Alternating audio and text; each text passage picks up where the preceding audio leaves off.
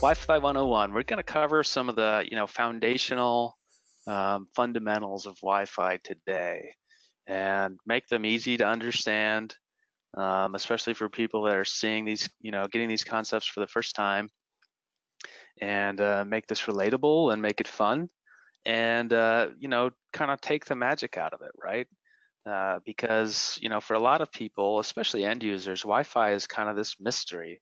It's magical. It's how are we, transferring data back and forth wirelessly? And I can't see it. I don't know what it does. I know the light on my AP is on and my laptop or phone says it's connected, and that's all I know, right? So for a lot of folks, it's mysterious, and it really doesn't have to be. There's some fundamental concepts that we'll explain that'll help it make a lot of sense to you. So let's talk about, troubleshooting. And, in the legacy or traditional environment, it kind of goes like this. Your end users have a problem. They're convinced it's a Wi-Fi problem, and maybe it is, or maybe it's not. But they call the help desk, they call you, they're waiting for you at your desk in the morning before you've had coffee, and it's, can get kind of ugly, right? But they don't have a lot of good information. It disconnects, I can't connect, it's slow, right? The Wi-Fi stinks, all right? And that's the rated G version. It can get much worse. But that's not very helpful. Really, if you look at the entire system involved in delivering applications, Wi-Fi is one component. It's got a myriad of subcomponents, and they're all sorts of other places where that application performance could suffer. And so just relying on what you get from grumpy users makes troubleshooting problems difficult. And so when we're talking about Wi-Fi problems, there really are four areas that you should focus on during your troubleshooting. And our tools make this easy. So the client devices, the air, the RF, where that wireless transmission is going, the access points, I'll call them APs from here on out, and then the network, the route switch network, the internet connection, all those things. And there are all these root causes within these buckets where we can find the cause of issues. The adapters and drivers on the client devices themselves can sometimes result in Wi-Fi problems. And for a lot of end users, they never even consider that the problem actually could have its root on the device they're using. For them, the Wi-Fi access points, the APs, are where bad Wi-Fi comes from. It couldn't be the actual performance of their own devices. In the air, in the RF, there could be interference from other Wi-Fi networks, or even sources of non-Wi-Fi interference. We'll talk a lot about that. And the APs, their configuration, there may be oversubscribed, and there may be congestion. There could be coverage problems. Those are easy to understand. Or maybe the AP is misbehaving and the radio is stuck. And then up on the network, maybe DHCP is not working. You can't get an IP address. An internet connection went down, and that looks like a Wi-Fi problem, even though it's just an internet connection problem. Authentication services are unavailable. All those things are going to need investigation. And when users say, oh, the Wi-Fi stinks, it doesn't really, point you in any specific direction to find the root cause of that problem and get it fixed. So that's where our tools come in and helping you really focus on where you need to troubleshoot. So the spectrum, the RF spectrum that Wi-Fi uses is part of a big, broader swath of spectrum that in the U.S. is managed by the FCC. In other countries, there are other regulatory bodies that manage the spectrum and decide who gets to use it for and for what. A lot of spectrum is licensed. That means the regulatory body will license that spectrum to, say, a cellular carrier. The cellular carrier pays the government a lot of money for exclusive access to that spectrum and no one else can use it. So you'll see that in, say, the 700 megahertz band and the 800 megahertz band. There's a lot of LTE going on there. But other parts of the spectrum are unlicensed. And this is where regulatory bodies decided that, why don't we just have some spectrum that people can just do whatever they want in? And that'll spur innovation because you don't need to come and buy a license from us. You don't need to go get a ham radio license. You don't need anything. You just have to make sure that the devices you use meet these requirements, and you're all set. You can use these so-called unlicensed bands. In the US, the unlicensed bands that we're concerned with are the 2.4 gigahertz and 5 gigahertz band. There's also the 900 megahertz band, which is used for IoT and other applications, but for Wi-Fi, it operates on the 2.4 gigahertz band and 5 gigahertz band because those are unlicensed and you don't need any approval to transmit on those frequencies. So one of the major differences between the 2.4 and 5 gigahertz band is the propagation, and that's how far the signal will go from a transmitter on one of those frequency bands. So the 2.4 gigahertz band has a much longer wavelength, and that means it goes further before its signal degrades, which could be a benefit if you're just talking about coverage, or it could be a problem if you're talking about interference. The 5 gigahertz band has a smaller wavelength, so it attenuates faster and drops off faster, and so it doesn't cover the same area that you could with 2.4 gigahertz. It also means it's less likely to interfere with neighboring access points using the same channel. And we'll talk a lot about interference and co-channel interference as we go. So RF attenuation, right? This is the phenomenon that you experience when you drive under a bridge or through a tunnel and you're listening to the radio. Don's got his soft rock blasting, and he's coming down the highway, and all of a sudden, smooth jazz, buddy. Smooth. Oh yeah, okay. His Kenny G right. Yeah, right. Cuts out, and he's really upset, and he doesn't know what's going on. Well, he went under the bridge, and maybe it should be Red Hot Chili Peppers, and he lost his the signal. The signal was attenuated by that bridge, all the concrete and steel in there.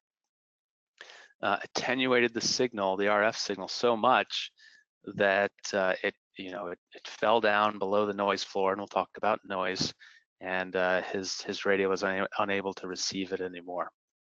So different building materials typical to the enterprise have different attenuation characteristics, or what we'll call here a barrier to propagation. So modern building materials, wood, glass, drywall, and plaster, they're not bad. RF signals can get through them pretty well.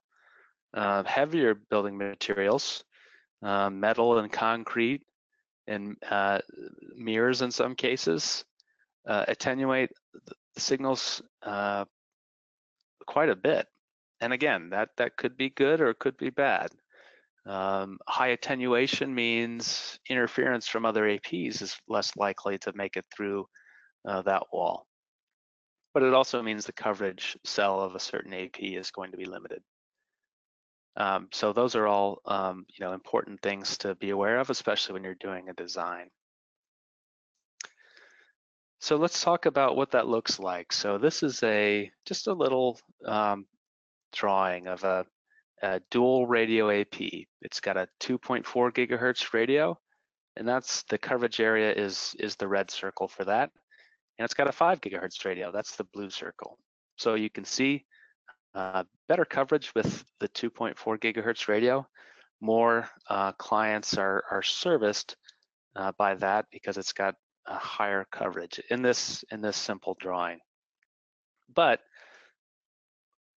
we want to have 5 GHz coverage everywhere. And we'll talk about the reasons for that in a minute. And so to do that in an enterprise that's a little bit bigger than a single, single family home, for instance, or an apartment where single AP can give you coverage in both bands, we need multiple APs. And so in this case, we've added 2 more APs to increase the 5 GHz coverage. So now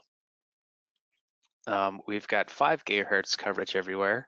And as people move through the physical environment, they move through across cells, and their devices they're carrying with them need to roam.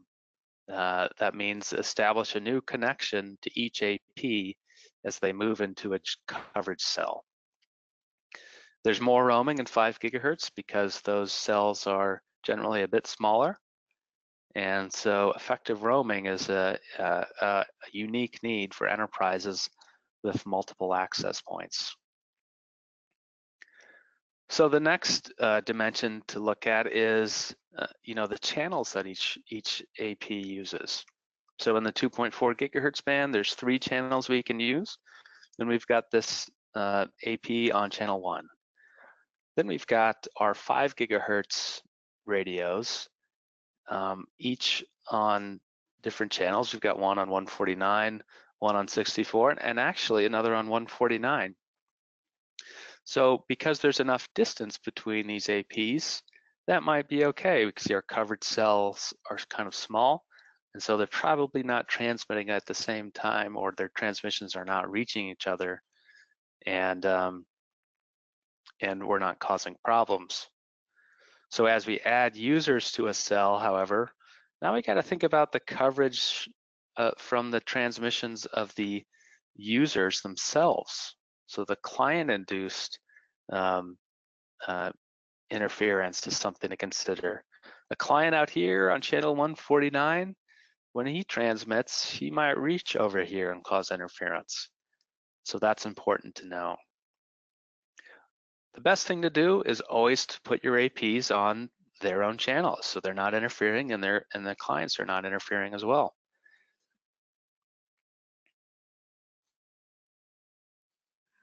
Okay, so a good analogy for spectrum and the available channels in a band is the highway, and to think of each channel as a lane on a highway. So I said there were 3 channels in the 2.4 GHz band. That's the how it works in the U.S. 3 non-overlapping channels, and in the 5 GHz band there are 25. So you could think about the 5 GHz band like a 25-lane highway. There's so much more capacity in a highway with that many more lanes. And that's really important to enterprises with multiple APs. So this is what that spectrum looks like. And on top here, we're showing the non-overlapping 2.4 GHz channels, 1, 6, and 11. There are 11 distinct channels in the 2.4 GHz band, but if we use the channels between 1 and 6 and between 6 and 11, they will interfere with the APs on adjacent channels. So we want to limit it to 1, 6, and 11, so we have the most non-overlapping channels we can use. The 5 GHz band doesn't have that problem when you're using 20 MHz wide channels, which is the default. In that case, the channel numbers don't allow for overlap. And so you can see we've got 24 non-overlapping channels in the 5 GHz band, sometimes 25 depending on the regulatory domain. And you can see how many more available channels there are. So one of the unique things about the 5 GHz band, and you shouldn't do this in the 2.4 GHz band because of the spectrum limitation, but in the 5 GHz band, you can use wider channels. So you can switch on these 40 MHz channels. That was a channel width that was introduced in the 802.11n amendment. and it's been available ever since. And if you use twice the spectrum, you get twice the throughput. A very simple way to make your Wi-Fi a lot faster. However, when you double the channel width, you cut in half the number of non-overlapping channels you have to work with. So we'd go from 24 non-overlapping channels to 12 non-overlapping channels with 40 megahertz wide channels. 802.11ac takes this concept quite a bit further with the introduction of 80 megahertz wide channels, like we see over here on the right, and 160 megahertz wide channels, because we're not even going to show you that because there really isn't enough spectrum to support that in an enterprise with multiple access points or neighbors that are also operating on the 5 gigahertz band. With 80 megahertz wide channels, we go down from the 12 available non-overlapping channels with 40 to 6. And so now we're having to design with only 6 non-overlapping channels. We need our APs to be pretty far apart for that to work without causing interference. And so it's uncommon to use 80 megahertz wide channels in an enterprise. Usually 20 or 40 are what's stuck to with the spectrum we have available today.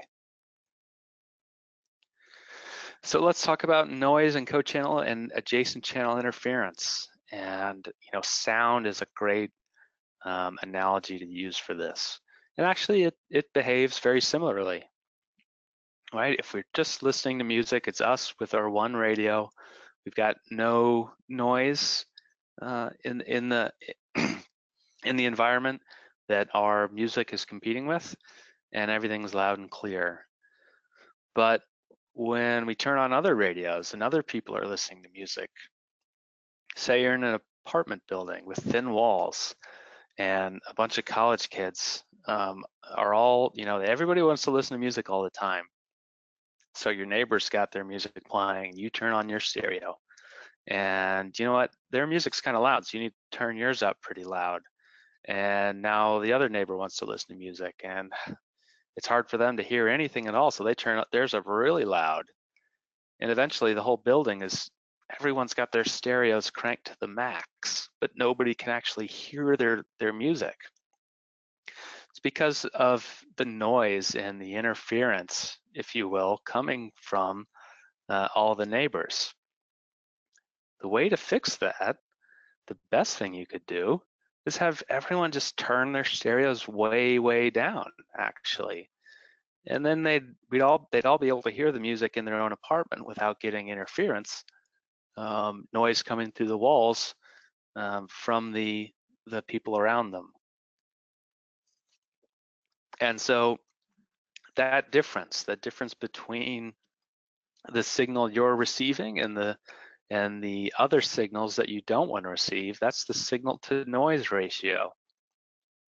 Although the noise we can think of as being the surrounding apartments, and the signal is your own stereo in your apartment.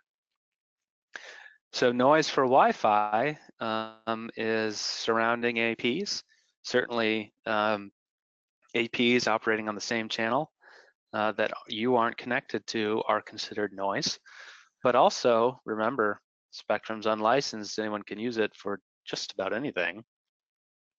There are sources of non-Wi-Fi interference that show up as noise as well. The 2.4 gigahertz band especially is plagued with some of those things. So Bluetooth, microwaves, motion detectors, Zigbee, you name it, a lot of different things. Even USB 3 hubs sometimes can emit 2.4 gigahertz energy and raise the noise floor there in that band. So 5 gigahertz with so much more spectrum and you know, less propagation because it attenuates faster, actually has a lot less noise in it. So we can achieve, in general, higher signal to noise ratios and have better performance in the 5 GHz band.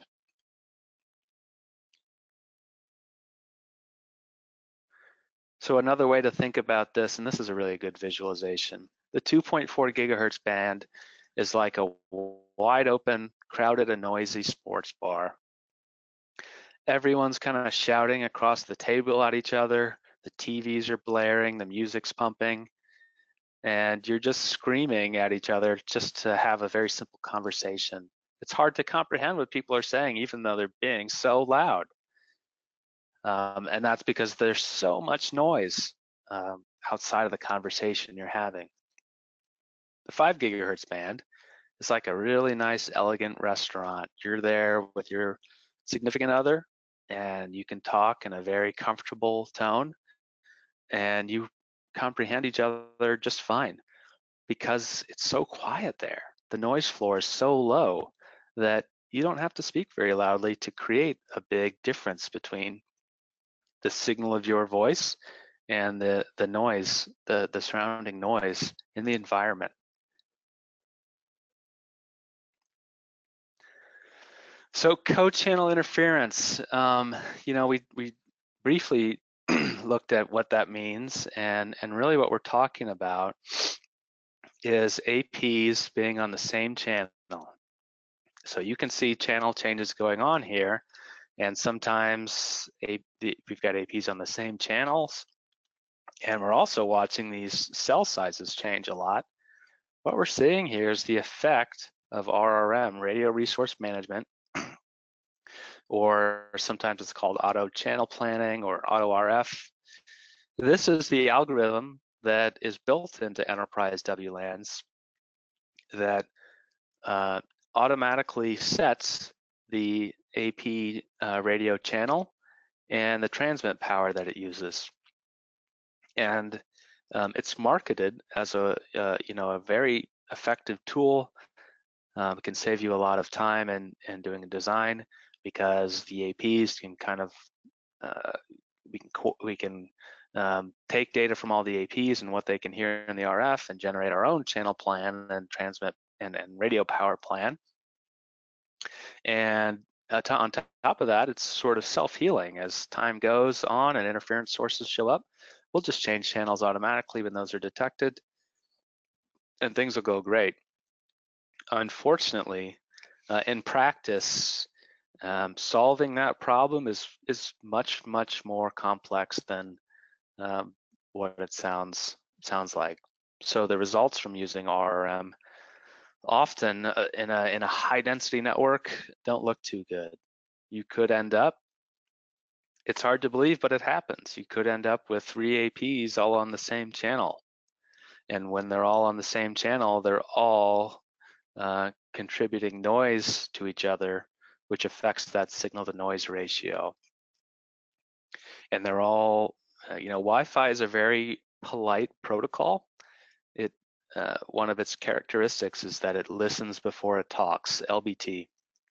And so what that means is a Wi-Fi phone or an AP or a laptop, anything that's speaking Wi-Fi is going to listen to the channel before it transmits. And if it's not empty, if it's not available, it'll wait. So if one of these APs is transmitting, the other ones will wait for it to stop before they start transmitting. And now we're all sharing what's called the same collision domain, and we're all limited to the airtime that's available in that particular channel. That's why if each of these APs is using a separate channel, they're all in their own collision domains, and we've got actually 3 times the capacity now than we would from a single channel. RRM can cause coverage issues too, when it changes transmit power, especially in its default state where it's sort of unconstrained. And these things can sort of come and go intermittently, and it's hard to keep an eye on what's going on. So the tools we have, Sapphire Eye in particular, are really good at monitoring RRM and what it's doing. So you know, hey, this AP's channel changed, you know, 25 times yesterday. That's very disruptive, by the way. Every time the channel changes, all the clients get dropped from that AP and they have to reassociate. So it's a great way to keep an eye on that if you're using it. So a little change of pace here. So this is a little thought experiment. So which one of these laptops would you buy?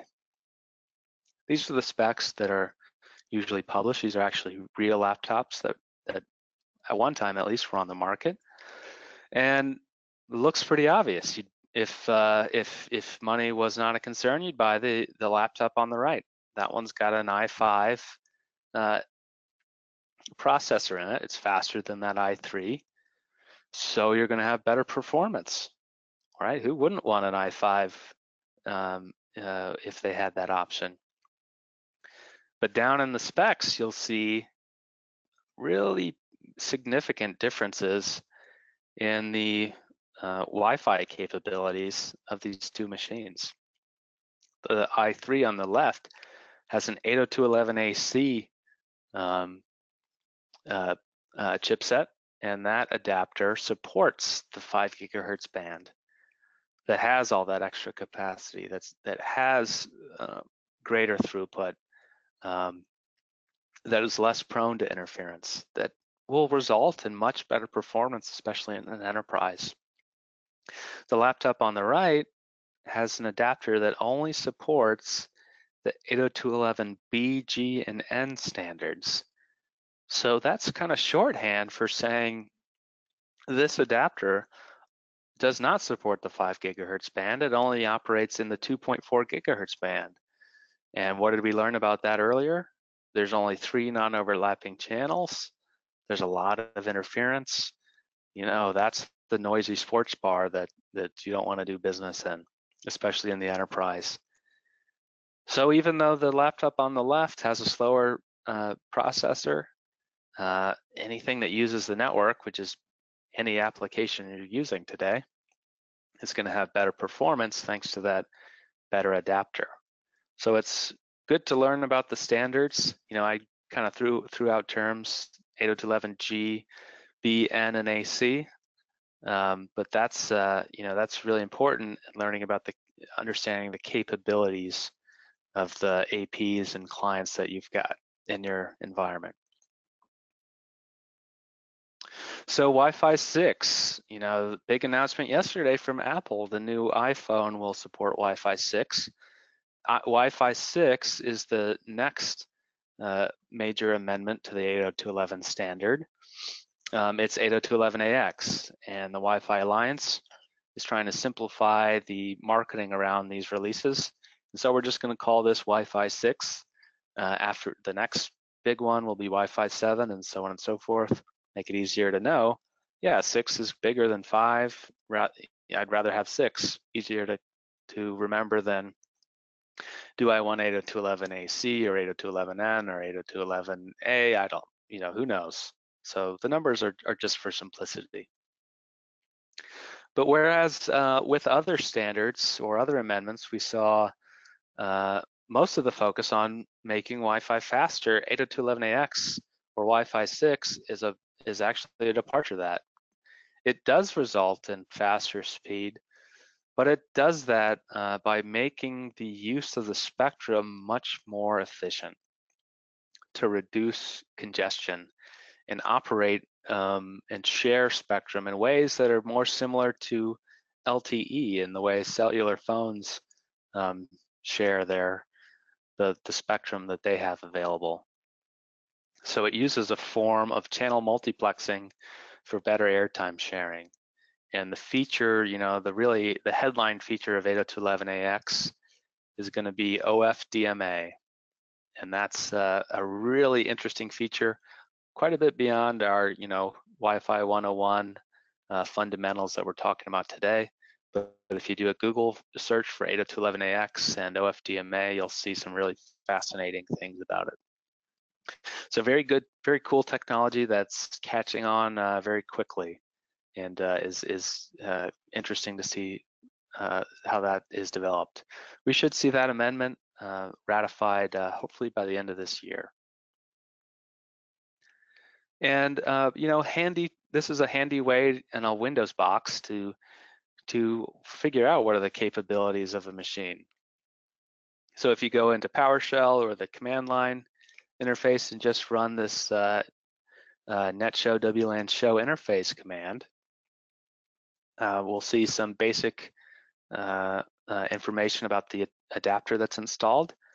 And most crucially here, the description actually shows the name, the model name of that adapter, which you can take, pop it right into a Google search. More than likely, the first result will be the manufacturer's specs or support page for that adapter, which will tell you exactly what it is. So in this case, we're learning that it's a 2-stream 802.11ac adapter. So very handy and easy way to learn about your clients. So we've talked a lot about Wi-Fi, but to really address, we've been specific about Wi-Fi in the RF and contention and APs and everything that's happening in between the client radio and the AP radio. But for clients, or for end users, I should say, to really believe they're having a great Wi-Fi experience, it takes more than that. It takes great device capabilities. It takes a good internet connection if they're using applications on the internet. That needs to be fast too. The environment needs to be free of sources of non-Wi-Fi interference, and the network itself, upstream of the access points, needs to be sound as well. And the applications that are provided by that network needs to be speedy. There's a lot more to application performance than just Wi-Fi that gets all the attention. And with our tools, we can make it easy to identify which leg in this experience is the root cause of a problem. All right. With that, Don, I think I'll end it there and send it back to you. Thanks, Jim.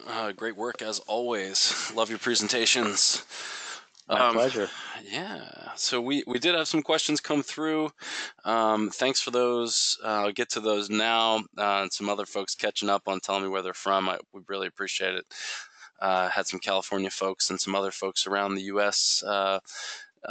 Pinging in here and letting me know where they are. And some other folks actually going to Wi-Fi Trek. So thanks, Jonathan. Yes, looking forward to seeing you in Nashville as well. Looking forward to the rest of you as well that are coming to our regional user group. Jim, you had mentioned about Wi-Fi 6 being supported by Apple devices. Is Mobileye ready for Wi-Fi 6 is the question. Yeah, we are. Mobileye is entirely software-based, and it's showing you what a device's capabilities are. So Mobileye will be ready for Wi-Fi 6 when it becomes a broader reality in the enterprise.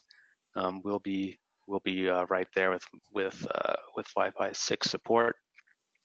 I think today we're focused on 802.11ac and previous generations of Wi-Fi there. But for us, it's not a matter of developing new hardware. It's just updating our software on the software side to support that. So we'll get there and it won't take very long. Yeah, absolutely true. All right, question from Chris here. Can you explain what signal value means in detail? Yeah. So we may not have time for in detail, but well, actually, I would. There was a good talk at WLPC, I think 2 years ago, about what RSSI actually is or means. It's actually quite a rabbit hole. But the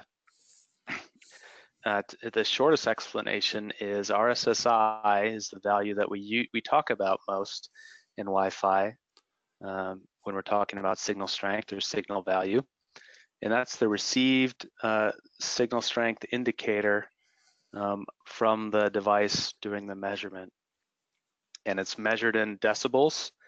In Wi-Fi, our reference is milliwatts. So you'll see that as dBm, decibels, reference to milliwatts in Wi-Fi. And it's a negative number, usually somewhere, you know, in the neg 40s down to the neg 90s is what we see. All right, thank you. We've got time probably for one more question here. Some other folks mentioning where they're from. I got shout out for North Carolina, Huntsville, Alabama. Huntsville, I believe, is close to Nashville, right? Is that driving distance? Maybe we'll see Jacob at Wi-Fi Trek too.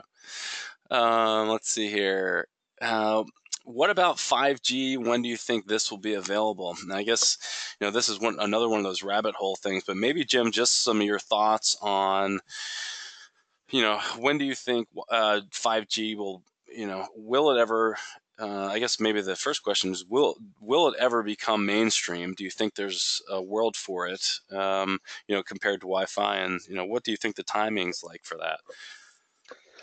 Well, we're seeing the cellular carriers rolling out 5G in the United States, at least already today. Right now, it's limited to using the millimeter wave band, which I believe is in the 24 gigahertz spectrum. And like the difference in propagation between 2.4 and 5 gigahertz, the propagation for that millimeter wave band is very small or very short. It hardly penetrates anything at all, so you need a lot of radios for good coverage with millimeter wave band. However, that also supports much higher throughput, and that's how you see in, you know, commercials and bandwidth tests, cellular radios, 5G radios, pushing over a gigabit of throughput over that 5G connection. So when will it be available? You know, it's going to take some time to get penetration. I think millimeter wave will probably in the U.S. be limited to urban areas where it makes sense to deploy those base stations very densely, and you know, they'll also, you know, to really get coverage in buildings, they'll have to have radios deployed in buildings as well. So it'll be an interesting, you know, next couple years as we see the carriers and enterprises negotiate how that's going to work to get 5G into buildings.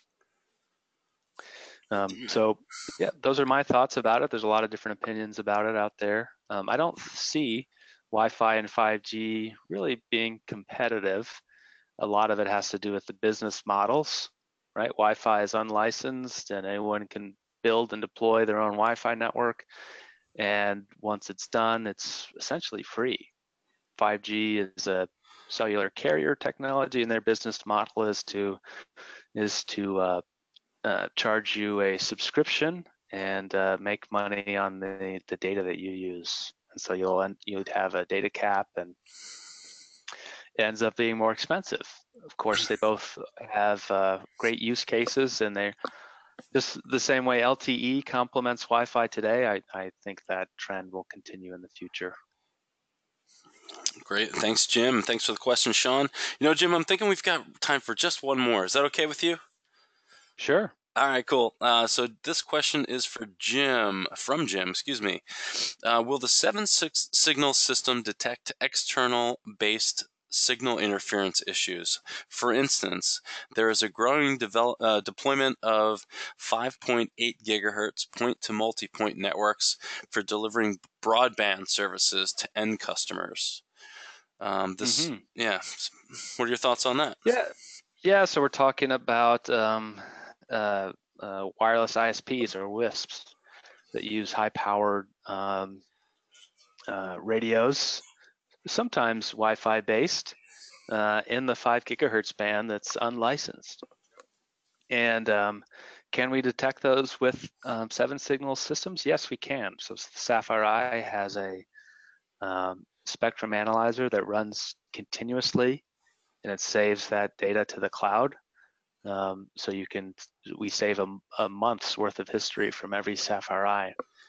So it's very easy to go back and look at spectrum over that period of time and see what non-Wi-Fi interferers are there in the spectrum that you're sharing it with.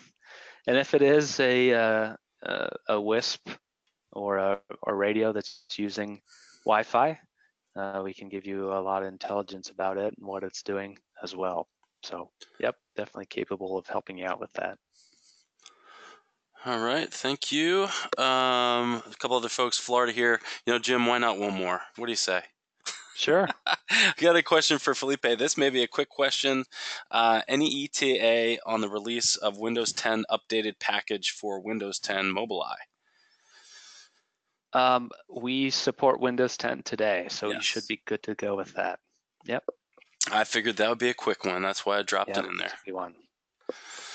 Awesome. And so from Florida, but watching in the Philadelphia airport. Oh, good luck. That's, I think, one of the most congested. Speaking of congestion, one of the most congested airports in the country, if I'm not mistaken. And that's where I grew up. Folks, thank you very much for joining us today. Great job, Jim. Thank you.